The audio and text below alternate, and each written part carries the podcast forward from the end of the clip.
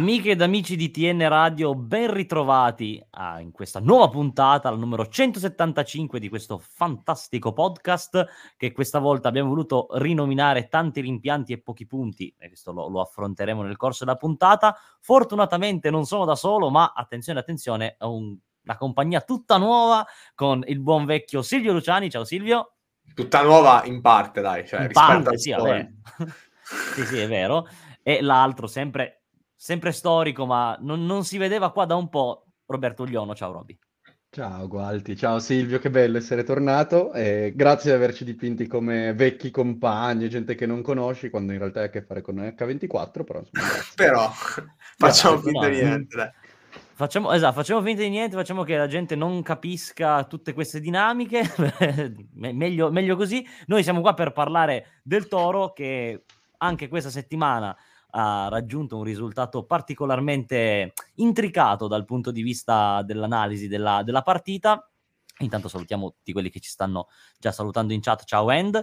E, ehm, un toro che ha pareggiato a Frosinone 0-0 uscendo dallo stirpe con un, un, pareggio obiettivamente abbastanza inutile che non ha smosso particolarmente la classifica ma che soprattutto ha lasciato parecchi rimpianti perché la partita era era cominciata con, con il piede giusto, con un toro con un buon piglio, ma diciamo che una serie di eventi, di sfortunati eventi, ha portato i Granata a un semplicissimo pareggio abbastanza inutile. Volevo sapere la vostra opinione, come, come vi è sembrata la, la partita.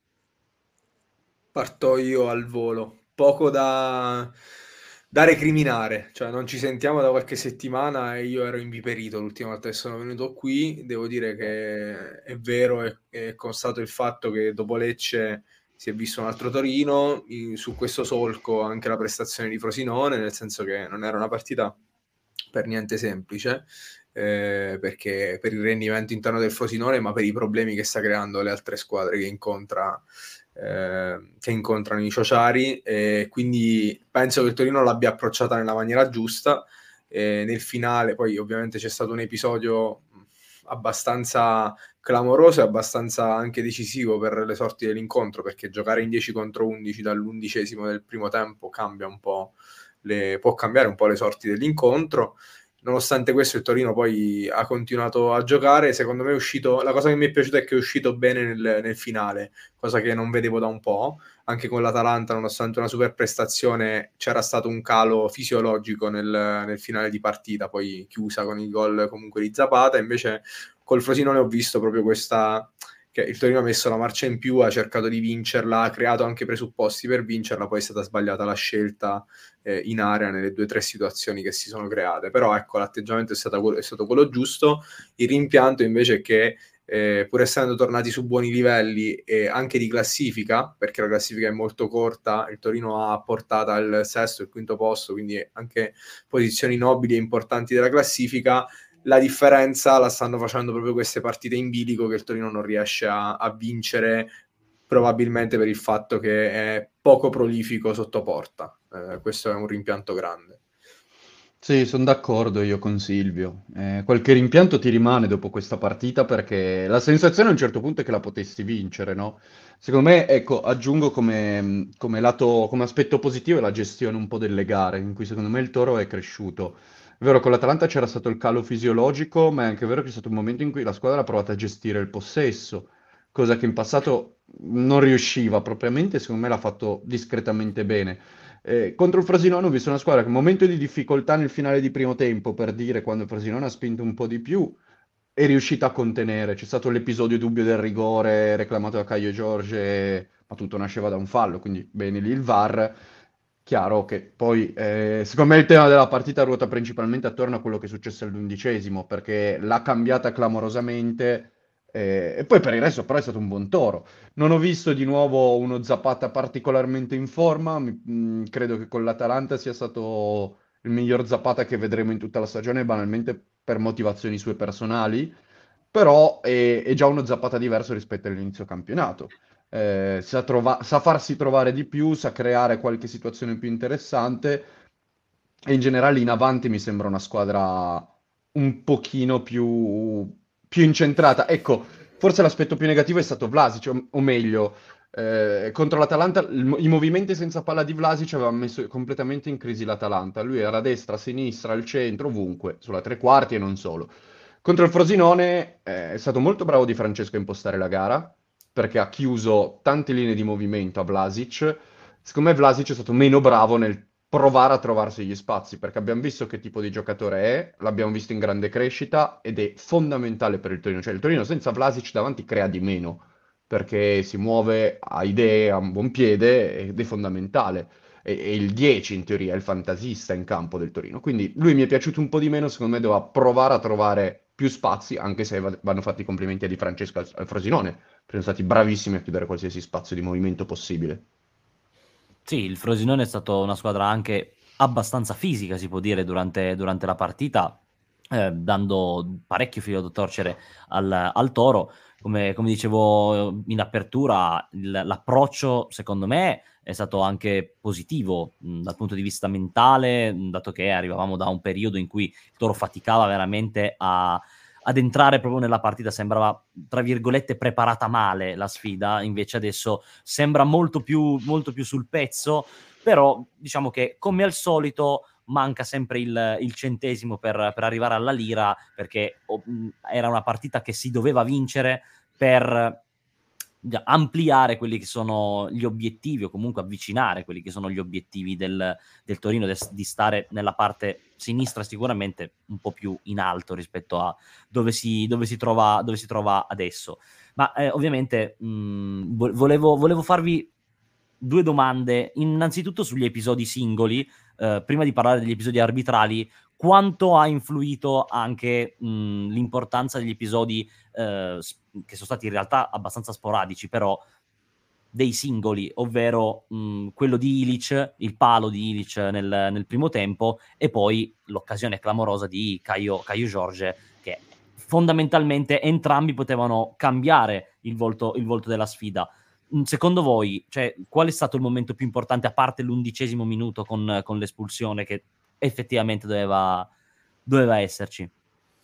Dipende cosa intendi per importante, nel senso che in una partita in cui comunque ha regnato l'equilibrio da, dal punto di vista della prestazione, eh, a parte questo picco nel, nel, finale del Torino e anche quello che diceva Robby o tu, non mi ricordo, sul finale di primo tempo c'è stata una fase di sofferenza del Torino, però in una partita così equilibrata sicuramente eh, segnare o non segnare in quei due precisi istanti... Eh, cambia, cambia, di molto poi il risultato finale e anche lo svolgimento della partita. Ecco, sicuramente se Ilic avesse tirato un pochino più internamente, eh, proprio alla fine del primo tempo, uscendo da una fase in cui il Frosinone aveva spinto, secondo me il Torino avrebbe avuto modo di gestire bene il secondo tempo e di portarla, di portarla a casa. Fondamentalmente al Torino manca quello, perché con l'Atalanta poi si è visto che quando la sblocca ed è in una fase positiva come questa, in cui riesce, come diceva Robby, a gestire i ritmi, a, a, non prendere il gol ogni volta che gli altri si presentano davanti alla porta, quelle poche volte che succede,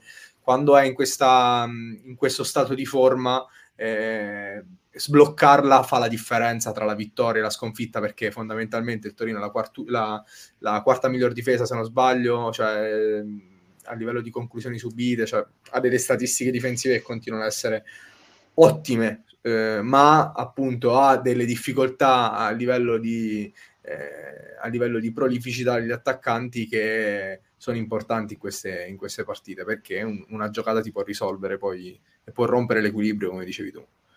Sì, sì, sì. Poi io allora ho un dubbio in realtà, nel senso che da un lato ti potrei dire, nella singola partita probabilmente la situazione di Ilic, perché comunque finale di tempo, se la sblocchi lì rovini un po' l'intervallo al Frosinone perché devono risettarsi e tutto, e tu invece vai un po' più tranquillo, puoi andare a pianificare un secondo tempo di controllo e, pro- e possibili ripartenze.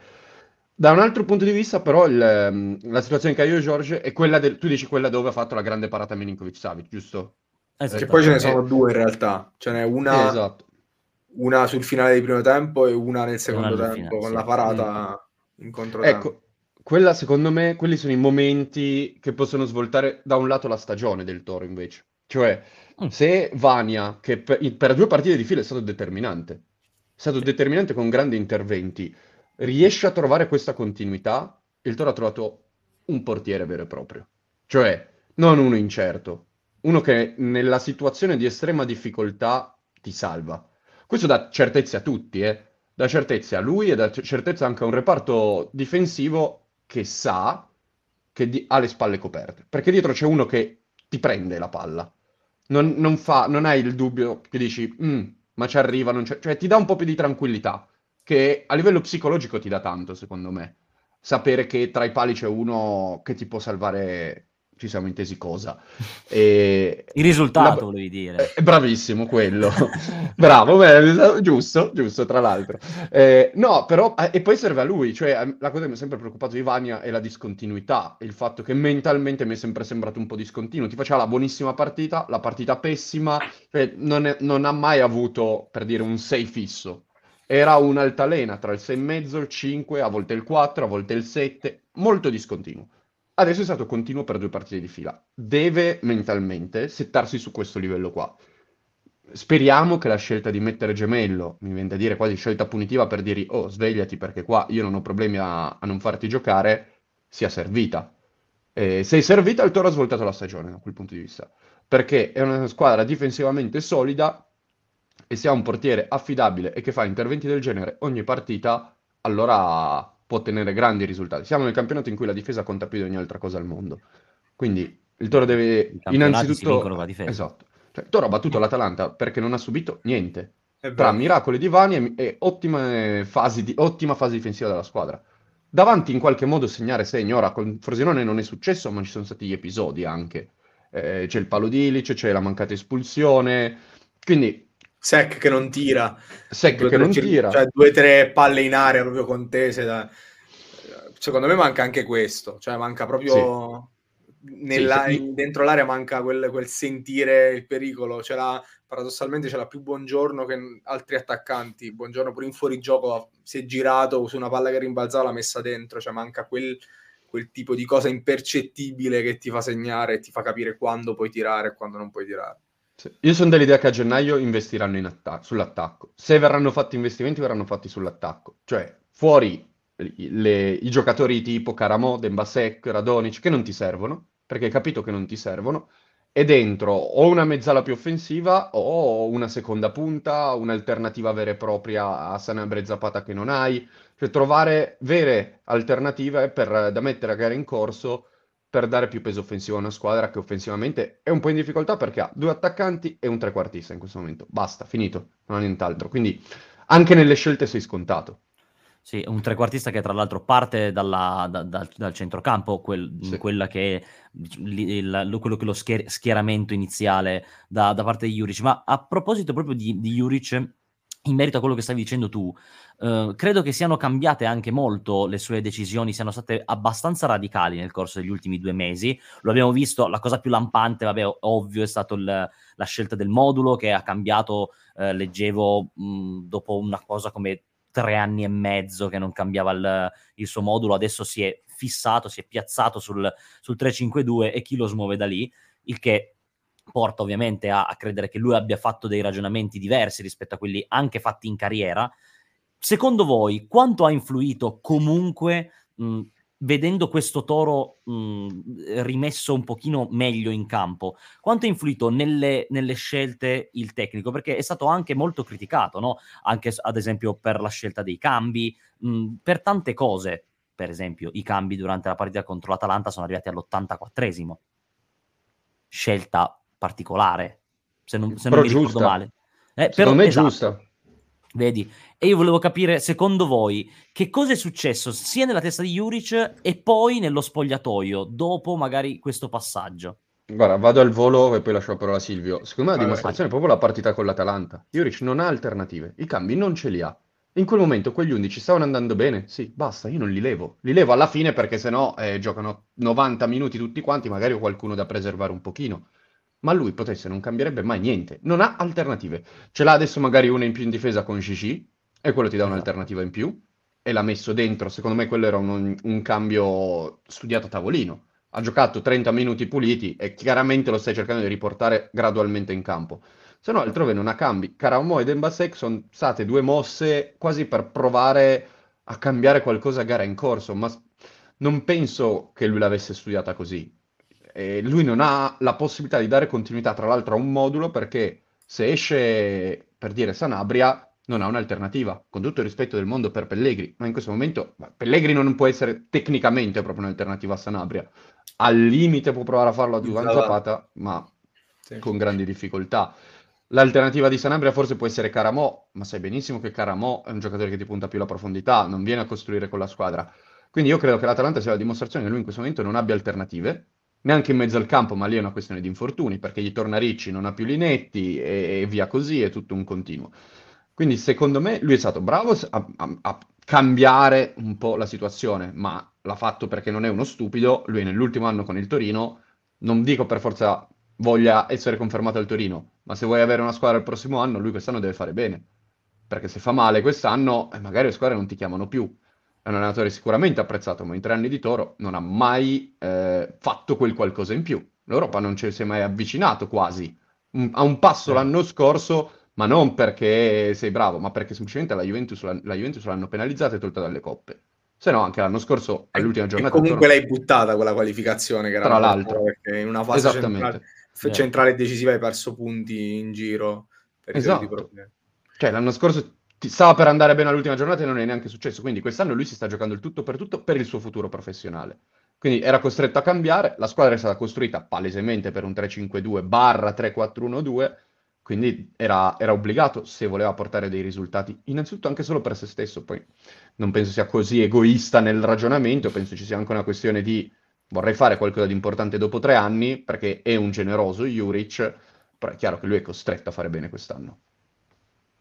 Sono d'accordo, eh, i, i, meriti sono indubbi, nel senso che è ovvio che il cambio modulo abbia, abbia portato dei benefici importanti al modo di giocare del Torino e eh, questa cosa si percepisce la differenza tra ad esempio la partita contro la Lazio in cui le due punte sono state provate dall'inizio ma eh, diciamo le ha messe in campo e, e, ed era evidente che non ci fosse una preparazione dietro in settimana così corposa è stato bravo comunque a sfruttare poi le, le settimane per per preparare questo, questo switch che è stato fondamentale, è stato bravo ad aspettare e a motivare, quando era il momento di motivare, determinati giocatori che poi sono stati la chiave e sono i giocatori da cui dipendono le sorti del Torino, eh, sono stati la chiave della ripartenza di questo periodo. Uno lo citava Roberto e secondo me il più importante è Vlasic, ma anche Ilic ha completamente invertito il proprio rendimento da un certo punto di,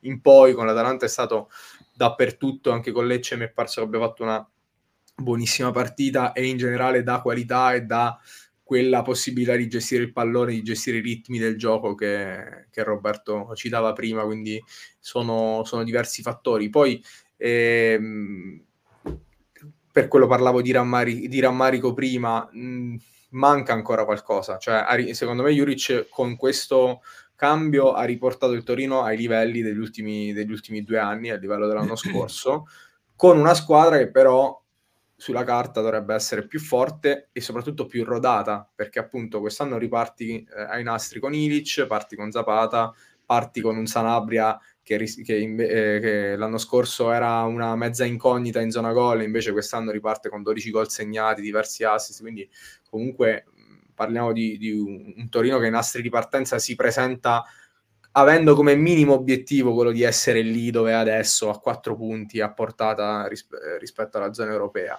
E il fatto che il campionato e la classifica sia così corta e che le squadre siano così altalenanti, però mi fa dire che eh, forse il Torino eh, avrebbe dovuto essere un po' più su. Eh, questo sicuramente. Poi eh, un'altra nota è quella, se, in riferimento sempre a quello che diceva Robby, eh, adesso il rientro di Gigi ti permette di avere due, quasi due alternative in più perché rialzi da mezzo a centrocampo e quindi hai anche, ed è quello che è successo poi durante la partita, sono contento che Cici sia rientrato anche perché era disperso, non si sa dove fosse finito, è rientrato anche molto bene secondo me e si è vista la sua importanza in un sistema di gioco come quello di, del Torino. E il fatto che appunto adesso ci si possa permettere di tenere magari Ricci box con l'Empoli perché eh, col Frosinone si è visto che non è rientrato per niente, per niente bene, di poter avanzare Tamez che è stata una delle, delle chiavi di cui parlavo prima, cioè Tamez terzo di destra con il rientro di Buongiorno ha permesso al Torino di avere molta più pulizia nel, nell'uscita palla, nell'inizio dell'azione. Eh, non ci dimentichiamo che con il Sassuolo Tamez ha fatto eh, due assist, eh, riconquista palla, ha fatto una partita straordinaria, ma in generale ha proprio alzato la qualità del, del, del contropiede del Torino, cioè del, della fase di riconquista palla e di ripartenza immediata, quindi è stata sicuramente un fattore anche quello. Sì, io non so neanche se lo leverei da quel, da quel posto in infatti, questo momento. Infatti può essere un tema. Può mm, essere un tema. Sì, infatti, perché l'abbiamo visto giocare a, a centrocampo comunque bene, nel senso che um, nella prima parte di, di, campionato, quando non c'era ancora bisogno di lui in difesa, aveva fatto intravedere qualcosa di quantomeno di diverso rispetto ai suoi, ai suoi colleghi a centrocampo, perché aveva, ha sicuramente più, più fisicità da, da, da, molti punti di vista. Non hai dei grandi fisici in mezzo al campo, hai appunto Ricci, Ilic, sono un po' leggerini, anche lo stesso Rinetti, per quanto poi ci metta una grande eh, enfasi in tutto quello che fa, no, non è che sia appunto due metri. Quindi mh, già, già aveva fatto bene, però adesso in difesa aveva interpretato molto molto bene il, il suo ruolo, per quanto con, sono d'accordissimo con Silvio, a me Gigi è piaciuto nella mezz'ora in cui ha giocato, è, è tornato con una pulizia di interventi che fo- forse, non, non, dico di non averla mai vista dai piedi di Gigi, però comunque non ci aveva abituato a questa grandissima pulizia. Invece è, è tornato con uh, un, un gran bel piglio e secondo voi in questa equazione gli altri, ad esempio uno Zima, che fine potrebbe fare? Cioè, perché effettivamente Tames può servire in quel, in quel ruolo anche tatticamente più che per, per, tante altre cose. Davvero a livello tattico potrebbe servire. Co- cosa potrebbe succedere nelle dinamiche del toro? Vuoi andare tu, Robby? Ma eh, sono no, un po' in difficoltà io, quindi lascio te e poi vedo. No, sì. Zima, Zima sicuramente eh, è, diventata la prima, è diventata la prima alternativa. Eh, lo abbiamo visto anche col Frosinone l'ha fatto entrare, ma lo fa entrare una volta centrale, una volta a braccetto di destra, insomma, eh, dove, dove, serve lui, lui lo mette, e quindi è ovviamente è già in quel ruolo di alternativa, non ha, non ha mai avuto questo eh, almeno da quando è rientrato dall'infortunio non, non, mai, non, si è mai ripreso la maglia titolare. Buongiorno è intoccabile, perché è intoccabile, ma penso che in qualunque squadra di Serie A quest'anno sarebbe intoccabile perché è un rendimento straordinario e devi farlo giocare al centro. Uh, come ho già detto, questa è stata la mia più grande cantonata, della, cioè da quando vedo il calcio, il fatto di dire buongiorno non può giocare al centro ha dimostrato il motivo per cui io non faccio l'allenatore e Juric ad esempio sì, perché evidentemente invece buongiorno ce l'aveva le carte per fare il centrale. E Rodriguez anche è, diffi- cioè, è difficile spostarlo perché lì c'è un discorso anche di piede, quindi eh, se, seguendo l'ipotesi di lasciare da mezzo anche Braccetto, che io non, non disdegno, anzi, eh, o sposti Gigi a sinistra, togliendo Rodriguez, oppure ti manca, ti manca il mancino, cioè comunque non, non, hai un mancino per, per sostituirlo di là, quindi Gigi o Tamese per forza si contendono il ruolo di braccetto di destra. Eh, dipende anche delle, dalle partite. Juric, questa mh, mobilità, questa diciamo vari, queste variazioni del, del, terzetto di difesa ha dimostrato di farle anche in relazione all'avversario e quindi facendo giocare CC contro avversari, contro ali più veloci, più di gamba e Tamesi invece è un'alternativa che, eh, che sta, bene, sta, bene, dappertutto. Sono d'accordo con uh, il commento di Edo Giordi che dice Tamese può giocare anche in porta, ma può farlo perché oltre alla fisicità eh, ha una capacità di lettura del gioco, delle situazioni, un'intelligenza tattica che è completamente fuori dalla media eh, del Torino, ma in generale, perché non è, non è così semplice. Tameze faceva con, con, il Verona di Juric, faceva, ha fatto anche il falso 9 a, a volte, quindi cioè, un giocatore che può giocare veramente dovunque ed è utile dovunque.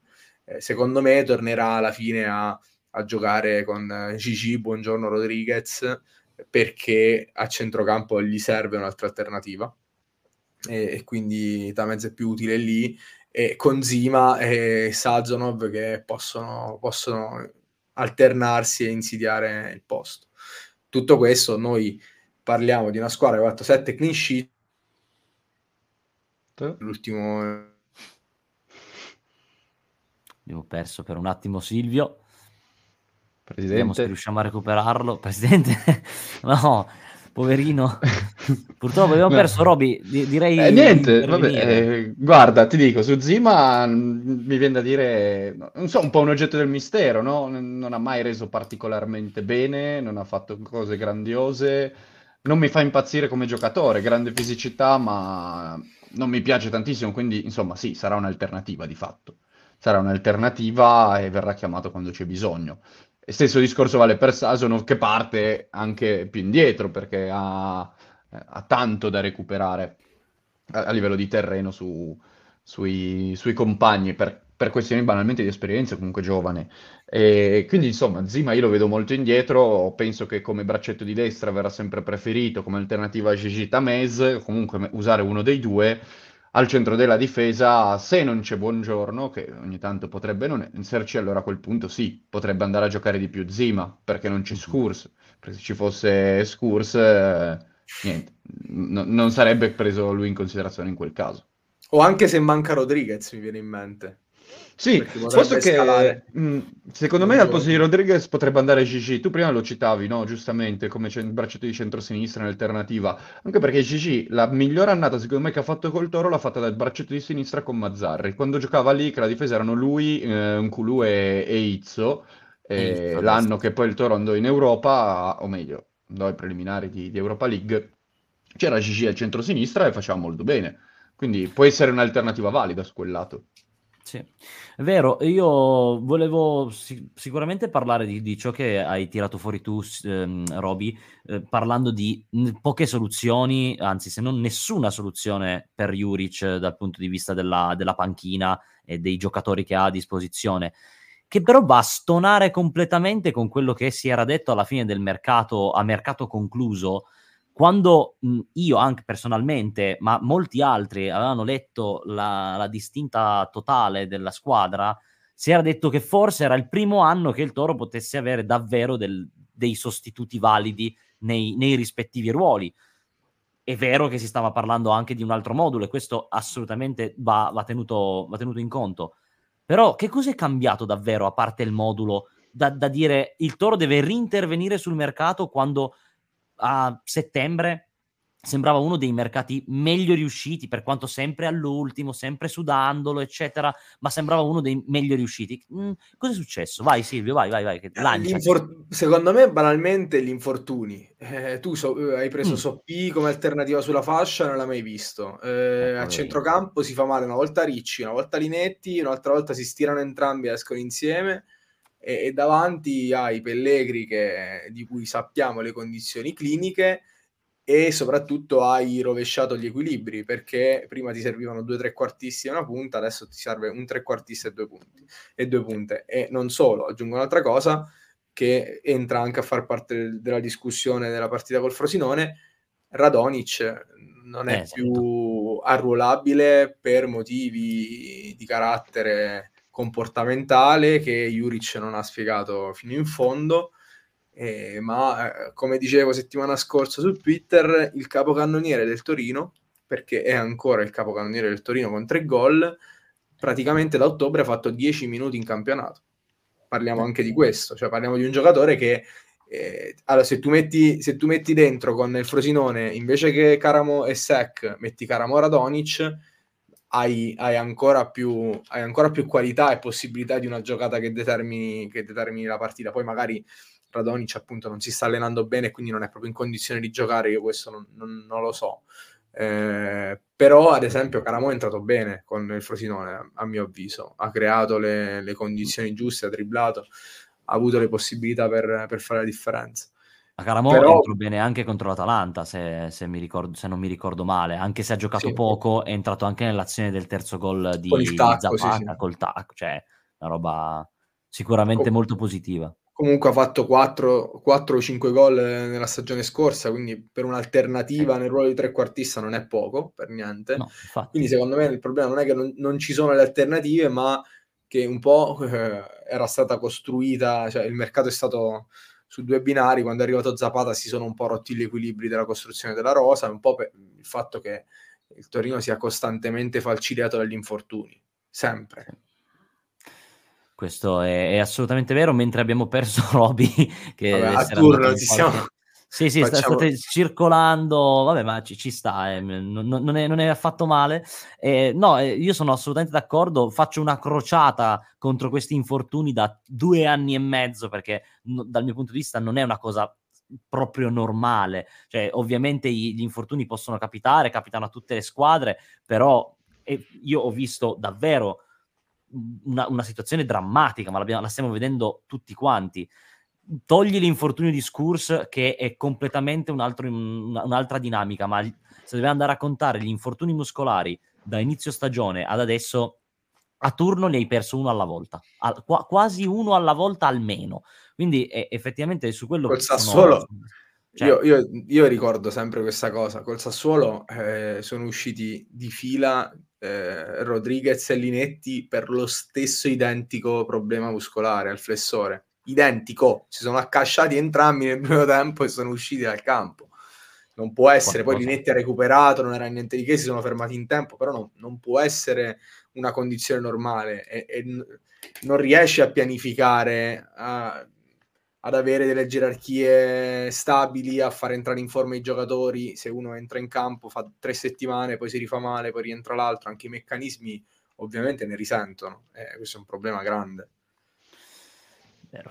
Prima di buttarci sulla, sulla partita che poi verrà uh, alla, alla fine della, di questa settimana, volevo semplicemente andare un attimo su, sul, sul, sul, direttore di gara, Massimi. È, solo per dovere di cronaca, è stato sospeso fino alla fine dell'anno, quindi non arbitrerà più nel, 2000, nel 2023 perché i suoi errori sono stati evidenti. Uh, anche lo stesso Rocchi, che è il disegnatore della Serie A, ha detto che l'errore su Oyonu è stato macroscopico ma mi è sembrato un po', un po' strano che nessuno abbia parlato dell'episodio di Lautaro Martinez, del rigore assegnato nella stessa identica giornata, eh, parlo a, a, distanza di qualche ora. Lautaro Martinez atterrato in area di rigore, gli viene assegnato il calcio di rigore, Bellanova, 92esimo minuto, a me sembra lo stesso identico fallo, nel senso Bellanova che cerca di arrivare sul pallone che viene buttato giù.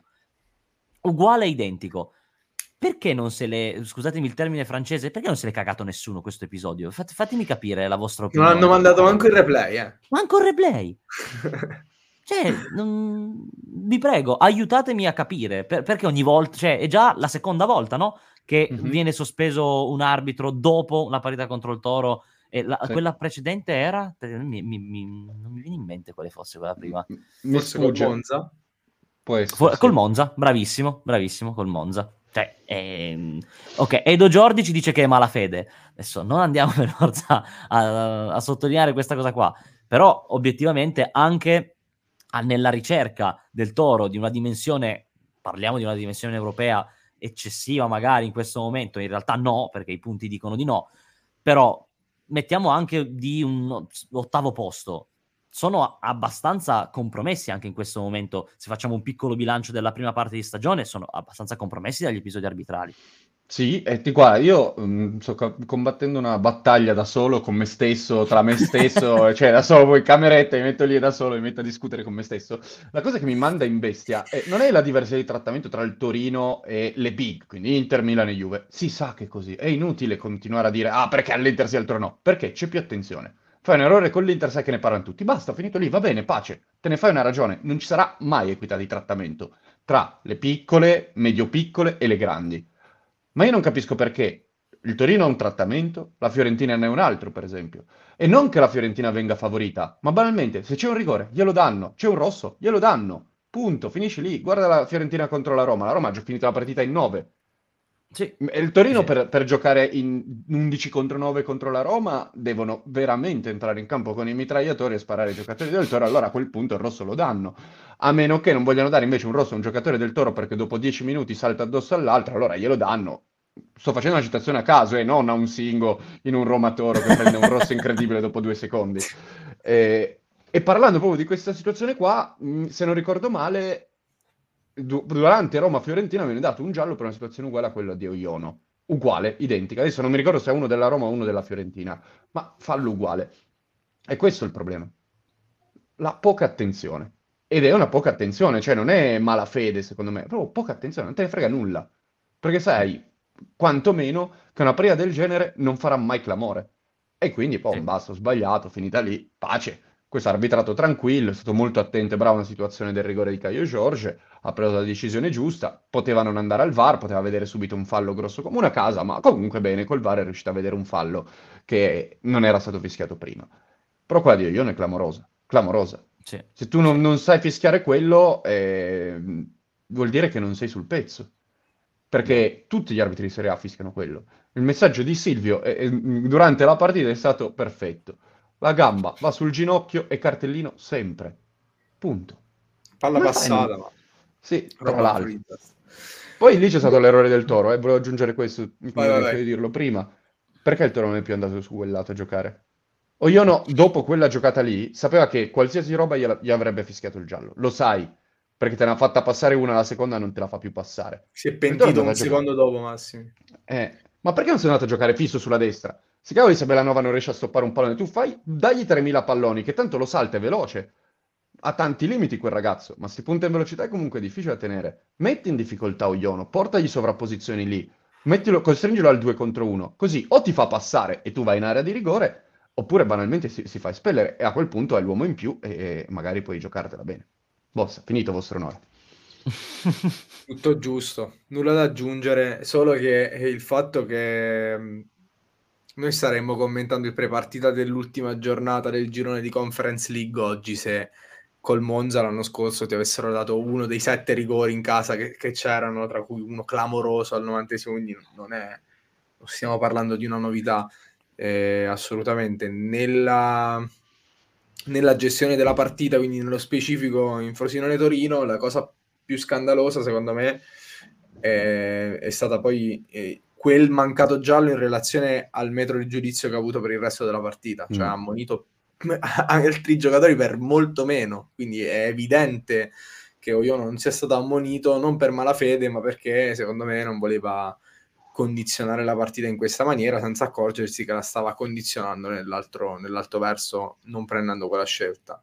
E sono convinto che se l'avesse fatto 5 minuti dopo quel fallo Oiono l'avrebbe, Massimi l'avrebbe ammonito. Eh, eh, però è, un ragionamento comunque fuori dal mondo, eh, soprattutto in un campionato in cui ti giochi milioni di euro, cioè di questo stiamo parlando, poi questa gli arbitri sono un fattore, uno lo mette in considerazione. Ma qui, cioè, due punti, eh, come, come, dicevo prima, possono, possono, spostare diversi milioni di euro. Quindi, eh, Ma la domanda di Edo Giordi è, è effettivamente interessante. Cioè, al netto, no, no, non della malafede, vabbè, ma al netto degli errori arbitrali, il toro di Juric effettivamente vale di più di quello che ha ottenuto? No. No. Ok. Va bene. Per me secco no, nel senso che il valore della squadra l'abbiamo visto qual è. Poi se tu vai, guarda, le, la situazione è semplice, cioè se tu vai in Europa, bravo, siamo tutti felici. Cioè, la, parliamo del, dell'anno scorso, no? L'anno scorso anche lì c'è stata una caterva di errori, io sono d'accordo con Silvio, se devo portare un errore porto quello da Paria col Monza perché è clamoroso, perché palesemente volevano salvare, portare il Monza più in alto possibile, perché lì non puoi pensare altro. Il Monza in quel periodo dell'anno aveva un rigore a partita all'ultimo secondo e alcuni parecchio inventati, quindi lì pensi alla malafede, quantomeno lì ci sta a pensarlo. Poi mi auguro di no, sono stati bravi, sono stati fortunati, sono stati furbi. Al di là di queste polemiche sterili e inutili, non rivaluti il percorso tecnico, perché è un percorso comunque con, con i suoi limiti, è un percorso in cui hai perso a volte dei punti in maniera stupida. Sicuramente tu puoi dire, ma se noi l'anno scorso fossimo andati in Europa, quest'anno che stagione staremmo vivendo? Quello sì, cioè l'ha, interrotta. Quelle, quelle situazioni che l'anno scorso ti hanno portato a non riuscire a centrare la qualificazione in conference hanno interrotto il percorso dell'anno scorso. Perché magari tu quest'anno avresti ancora un Miranchuk, che comunque stava facendo bene, per fare un nome. Eh, magari avresti, mm, non lo so, un, un, al posto di Bellanova e Soppi sulla destra avresti altri due giocatori. Eh, a sinistra magari avresti preso Doig, che ti mm. costava di più e non avresti compre- ripreso Lazaro, oppure magari non prendevi Bellanova, prendevi Lazaro e te lo tenevi a destra e a sinistra giocavi con Doig. Per dire, sono stati fatti tanti nomi in estate, eh. Eh, c'è anche lì eh, Dovbik, che adesso è al Girona, sta facendo benissimo. Magari davanti prend... eh, incredibile, inaspettato per certi versi. Però magari davanti prendevi lui se, se fossi andato in, in, Europa League, in Conference League, perché potevi spendere qualcosina in più. Sai, eh, il giudizio sul percorso tecnico per me rimane invariato. C'è il dubbio del magari quel toro lì poteva diventare qualcosa di ancora migliore, esatto. E vedremo quest'anno. Eh, per ora stanno condizionando la stagione in parte, perché si parte con una stagione con degli errori. I primi magari sul mercato perché mancava un trequartista di piede mancino, affidabile, quindi non, eh, senza offesa per Dembasek ovviamente, ma un giocatore che in tre anni Serie A ha fatto zero gol, non è un giocatore offensivo affidabile e ti mancava di fatto il Miranchuk lì, quello che avevi l'anno scorso ti serviva lui. Forse le scelte sugli esterni non sono state azzeccatissime, ma soprattutto una eh, to- esagerata lentezza nel capire che questa era una squadra che doveva giocare con un altro modulo, più i problemi. Cioè, magari gli infortuni possono, possono cambiare a volte il giudizio. Cioè, se valuti quanti infortuni sta avendo il Toro, puoi dire, eh, però, caspita, perennemente in emergenza e alla fine 5 punti dal quinto posto mi sembra 6 o 7 dal, dal quarto addirittura. Se pensi sì. che eh, dei punti li hai persi non per colpa tua, ti inizi a fare delle domande, chiaro. Però l'analisi tecnica non cambia, cambia poi quello che è l'analisi da, della stagione in sé e di quello che può, di, che può portare dopo. L'analisi tecnica non cambia perché tu dopo gli episodi arbitrali hai comunque partite, momenti, tempi interi per farla svoltare comunque la stagione e questa cosa sistematicamente non accade, cioè manchi sempre quell'appuntamento. Bologna non segni, gol annullato, tra l'altro giustamente perché sfortunatamente Sanabria la tocca, altrimenti sarebbe stato regolare il gol, eh, però poi fai un secondo tempo brutto e meriti di perdere alla fine. Eh, col Monza la stessa cosa, alla fine i punti li butti tu. È vero che il gol era regolare, non, non, non l'avrebbero dovuto annullare, ma poi li hai buttati tu con un errore grossolano, quindi è, è sempre un po' e un po' eh, mm-hmm. dal, mio, dal, mio, punto di vista. Sì. Sempre interessante vedere questo aspetto, diciamo, valutare tecnicamente Juric in questo modo è molto interessante. Ma direi di andare su Torino-Empoli, che appunto si giocherà adesso non mi ricordo neanche più quando si giocherà, sabato alle ore 20.45 perché noi di domenica alle 15 non giochiamo mai, è proprio una prerogativa evidentemente della Lega Serie A e sarà una partita decisamente importante, la, la prima delle ultime tre del, del 2023 del, del, Toro che affronterà prima il, il, appunto l'Empoli, poi l'Udinese sempre in casa e poi l'ultima la giocherà contro la Fiorentina fuori casa.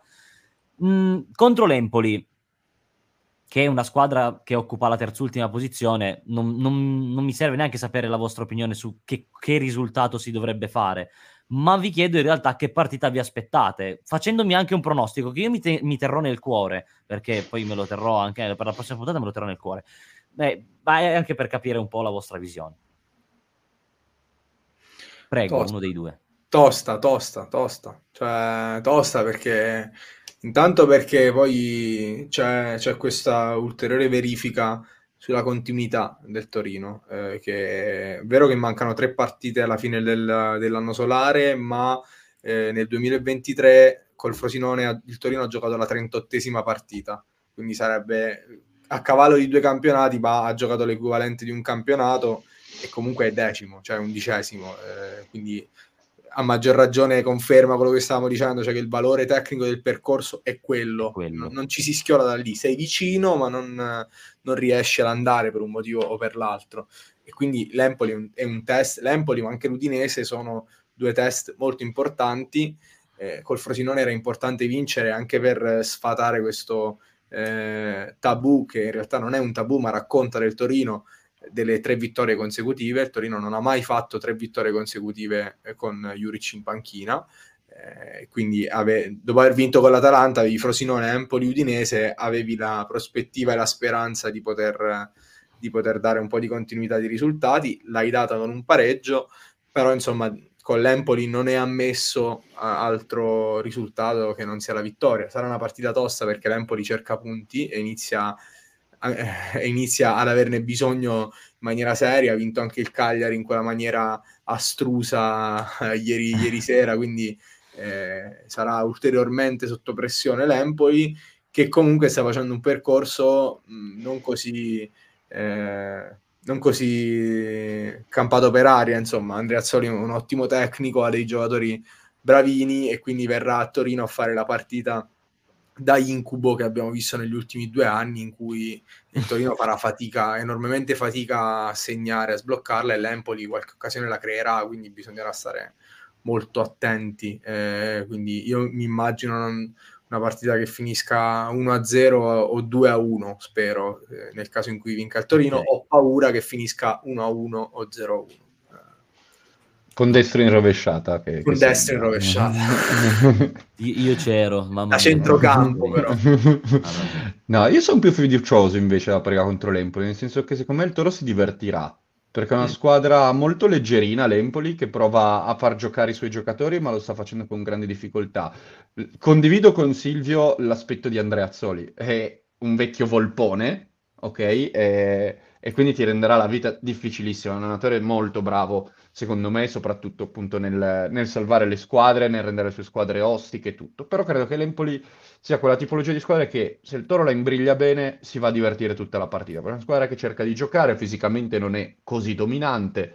Eh, è una squadra che in realtà un po' il Toro ha patito negli ultimi anni perché mi ricordo sempre tante difficoltà, però secondo me questa volta vedo un Toro un po' più quadrato rispetto all'Empoli che lo vedo molto più in difficoltà rispetto al passato. Non ha il miglior giocatore della Rosa, ovvero Baldanzi, che non so se, se, il Torino volesse segnarselo sull'agenda, portatecelo a gennaio, io stacco bottiglia, facciamo come Ricci due anni fa, io sono la persona più quartista di piede, di piede mancino, tra l'altro. Sarebbe perfetto, perfetto, io sarei la persona più difficile del mondo, ma eh, mi sembra un'impresa perché penso sia destinata a un top club. No, battuta a parte, io mi aspetto un, per dire un 2-0, un 3-1, cioè un Toro che riesca a vincere mm. anche bene perché è una squadra all'Empoli un po' in difficoltà le volte che l'ho, che l'ho visto e credo che il Toro possa metterlo ancora più in difficoltà quest'anno. Gli anni passati pativa magari i, i, difensori centrali tipo Luperto, che sono molto fisici, non ottimi difensori, ma fisicamente molto prestanti. E quest'anno il Toro però gli puoi mettere contro Duvan Zapata, che è fisicamente anche lui molto prestante, quindi può liberare un po' di spazio da quel punto di vista Sanabria, no?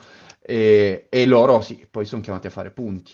Eh, in un momento in cui vedi il Cagliari che vince così, insomma, non è facilissima la situazione per loro però per come giocano, per le difficoltà che io ho visto incontrare fin qui, io mi aspetto un Toro che possa, non dico vincerla facilmente, perché in Serie A non vinci quasi mai facilmente. Mm. Quindi non tipo Salernitana Torino che l'hai vinta tranquillo, senza, senza soffrire. Qualche sofferenza ci sarà, però mi aspetto un Toro che, che riesca a vincere bene Piuttosto mi preoccupa quella con l'Udinese dove c'è più, più fisicità, una squadra più ostica che ti concede poco se, se riesci a capire come imbrigliarti, però con l'Empoli secondo me sarà una, un bel toro, quantomeno un risultato favorevole al toro e non, non ci saranno grandi sofferenze. Io, io, la vedo più come, come te, Roby, la vedo più una, una, partita in cui il Toro cercherà di divertirsi. Mi, mi, hai sorpreso perché vedere il Toro divertirsi, a parte nella, partita contro l'Atalanta, che effettivamente abbiamo visto degli sprazzi di felicità, cosa che non si vedeva da una cosa come so, 15-16 anni, non mi ricordo. Mh, mm, effettivamente potrebbe succedere che il gioco tor- il, toro, il, toro, riesca a giocare con più tranquillità nella testa. Ecco, quello, mm. quello un pochino me lo, me lo, aspetto perché arriva comunque da un periodo abbastanza positivo, e il che non fa mai male. E, sì, sicuramente poi l'Empoli non starà, non starà lì a guardare e io ho una grandissima paura del, dell'Empoli perché sono queste partite in cui il toro si scioglie e si spezza in due ma spero, spero, ovviamente che non accada e anch'io io votavo per un 2-0 addirittura, un gol per tempo, così tranquillo e tutti quanti a casa sereni. Risultato inglese. Esatto, risultato inglese, esatto, con Federico Bosio che ha votato anche lui per un 1-0, anche lui continua a votare per una, per una vittoria, sapremo anche il, a, a, breve o non a breve il pronostico di, di Nicky Già che poi vi riporteremo. Vi lascio con questa piccola cosa che ormai mi porto avanti praticamente da solo perché eh, mi diverte, ovvero che i pronostici della volta precedente con Federico che dava per un, tori- un Torino vincente 1-3 contro il Frosinone e io per 1-0 1 non ci abbiamo preso manco per, per, idea. Io ci sono andato molto, molto vicino con il rigore di Bellanova. Con il gol di Buongiorno ho esultato tantissimo pensando ai miei tre punti e invece niente. No, Neanche... Non te ne fregava, te ne fregava niente del Torino. Del Torino non me ne fregava una mazza. Cioè, io stavo pensando al mio primo risultato esatto a, a TN Radio, cosa che non, non, credo di aver mai preso in vita mia. Eh, però invece ha vinto Nikhil Jha che aveva votato un 2 a 2 non azzeccando i gol perché assolutamente per nulla, eh, però avanza continuamente in classifica, arriva a quota 10 punti, Federico rimane a 7 e io inchiodato a quota 3 che sono lì che chiedo pietà e chiedo perdono e questa è una situazione abbastanza drammatica. Direi che abbiamo detto tutto su, su, quello che è stato e su quello che dovrà accadere a, a, breve. Io vi ringrazio, grazie Silvio per essere stato con noi. Grazie a te, Gualti, grazie Robby, sempre un piacere. Grazie, Grazie. Roby, sempre un amore di persona. Siete due persone splendide che nel momento del bisogno arrivano sempre a, ad, ad, aiutarci, a noi di TN Radio, che siamo dei poveri spiantati. Grazie a un voi, saluto, ragazzi. Un saluto a tutti quelli che hanno commentato. Una buona serata a tutti. Ciao ciao.